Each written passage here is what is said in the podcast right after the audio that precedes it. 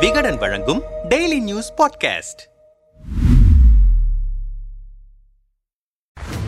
இரண்டாயிரத்தி இருபத்தி ஒன்று சட்டமன்ற தேர்தலில் திமுக தலைமையிலான கூட்டணியில் ஈரோடு கிழக்கு தொகுதியில் காங்கிரஸ் சார்பில் போட்டியிட்ட ஈவேரா திருமகன் வெற்றி பெற்றார். இந்த நிலையில் உடல்நலக்குறைவால் சமீபத்தில் அவர் மரணமடைந்தார். இதனால் காலியான ஈரோடு கிழக்கு தொகுதிக்கு பிப்ரவரி மாதம் இருபத்தி ஏழாம் தேதி இடைத்தேர்தல் நடைபெறும் என்று இந்திய தேர்தல் ஆணையம் ஜனவரி பதினெட்டாம் தேதி அறிவித்தது. வாக்கு எண்ணிக்கை மார்ச் இரண்டாம் தேதி நடைபெறவிருக்கிறது. அதிமுக ஒற்றை தலைமை விவகாரத்திற்கு பின்னர் நடைபெறும் முதல் தேர்தல் என்பதால் தேதி அறிவிப்புக்கு முன்னரே அதிமுகவுக்குள்ளும் அதன் கூட்டணிகளுக்குள்ளும் தேர்தல் குறித்த விவாதம் அனல் பறந்தது. அதிமுகவை பொறுத்தவரை கடந்த சட்டமன்ற தேர்தலில் ஈரோடு கிழக்கு தொகுதி கூட்டணி கட்சியான தமிழ் மாநில காங்கிரஸ் கட்சிக்கு ஒதுக்கியது. தமாக சார்பில் யுவராஜா போட்டியிட்டார். அதே போலவே திமுகவும் அதன் கூட்டணி கட்சியான காங்கிரசுக்கு ஒதுக்கியிருந்தது. அதன்படி காங்கிரசின் கைச்சின்னத்தில் போட்டியிட்ட திருமகன் அறுபத்தி ஏழாயிரத்தி முன்னூறு வாக்குகளும் தமாக வேட்பாளர் யுவராஜா இரட்டை இலை சின்னத்தில் போட்டியிட்டு ஐம்பத்தி எட்டாயிரத்து இருநூத்தி தொண்ணூத்தி ஆறு வாக்குகளையும் பெற்றிருந்தார். திருமகன் மறைவு காரணமாக நடைபெற இருக்கிற இடைத்தேர்தலில் திமுக கூட்டணியில் காங்கிரஸ் மீண்டும் போட்டியிடும் என அக்கட்சியின் தலைவர் கே எஸ் அழகிரி தெரிவித்திருக்கிறார். அதேபோல அதிமுக கூட்டணியில் தமாக போட்டியிடப் போவதாக முதலில் தகவல் வெளியாகியிருந்தது. இந்த நிலையில்தான் அதிமுகவே களமிறங்கும் என ஜி கே வாசன் தெரிவித்திருக்கிறார். இதுகுறித்து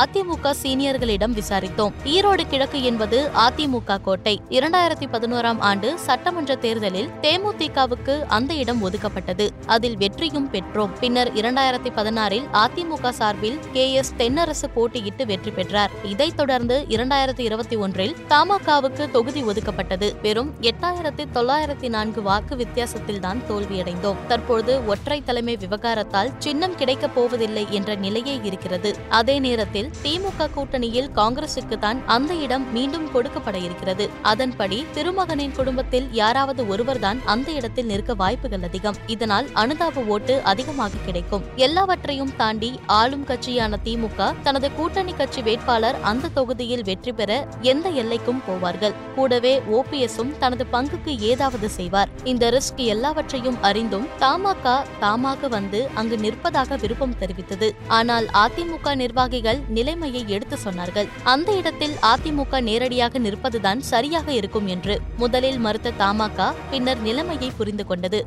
அதாவது அந்த தொகுதியில் பாஜக களமிறங்கவும் வாய்ப்பிருக்கிறது. அப்படி அவர்கள் போட்டியிட்டால் அதிமுகவை எதிர்த்து போட்டி போடுகிறார்கள் என்று கூட்டணியிலிருந்து வெளியே வர முடியும். இதன் மூலம் பாஜகவுக்கு எதிராக இருக்கும் கட்சிகளையும் அணி திரட்டவும் முடியும். வரும் காலத்தில் மீண்டும் பாஜகவுடன் கூட்டணி குறித்து பேச்சுவார்த்தை நடத்த வேண்டிய நிலை ஏற்பட்டாலும் கடந்த முறை நாங்களாக கூட்டணியை விட்டு வெளியேறவில்லை என்பதையும் தெளிவுபடுத்தி பாஜகவையும் கையில் வைத்துக் கொள்ள முடியும். இவையெல்லாம் பாஜக தனித்து போட்டியிட்டால் மட்டுமே மாறாக எங்களுக்கு ஆதரவு தெரிவித்தால் பாஜக ஆதரவு எங்களுக்குத்தான் என பன்னீர் தரப்பை முற்றிலுமாக ஓரம் கட்டிவிடலாம். இதனால் இடைத்தேர்தலில் வெற்றி தோல்வி என்பதை தாண்டி எப்படி பார்த்தாலும் இந்த இடைத்தேர்தலில் நாங்கள் களமிறங்குவது எங்களுக்கு லாபத்தையே தரும் என்பதுதான் இதில் உள்ள திட்டம் என்றனர் விரிவாக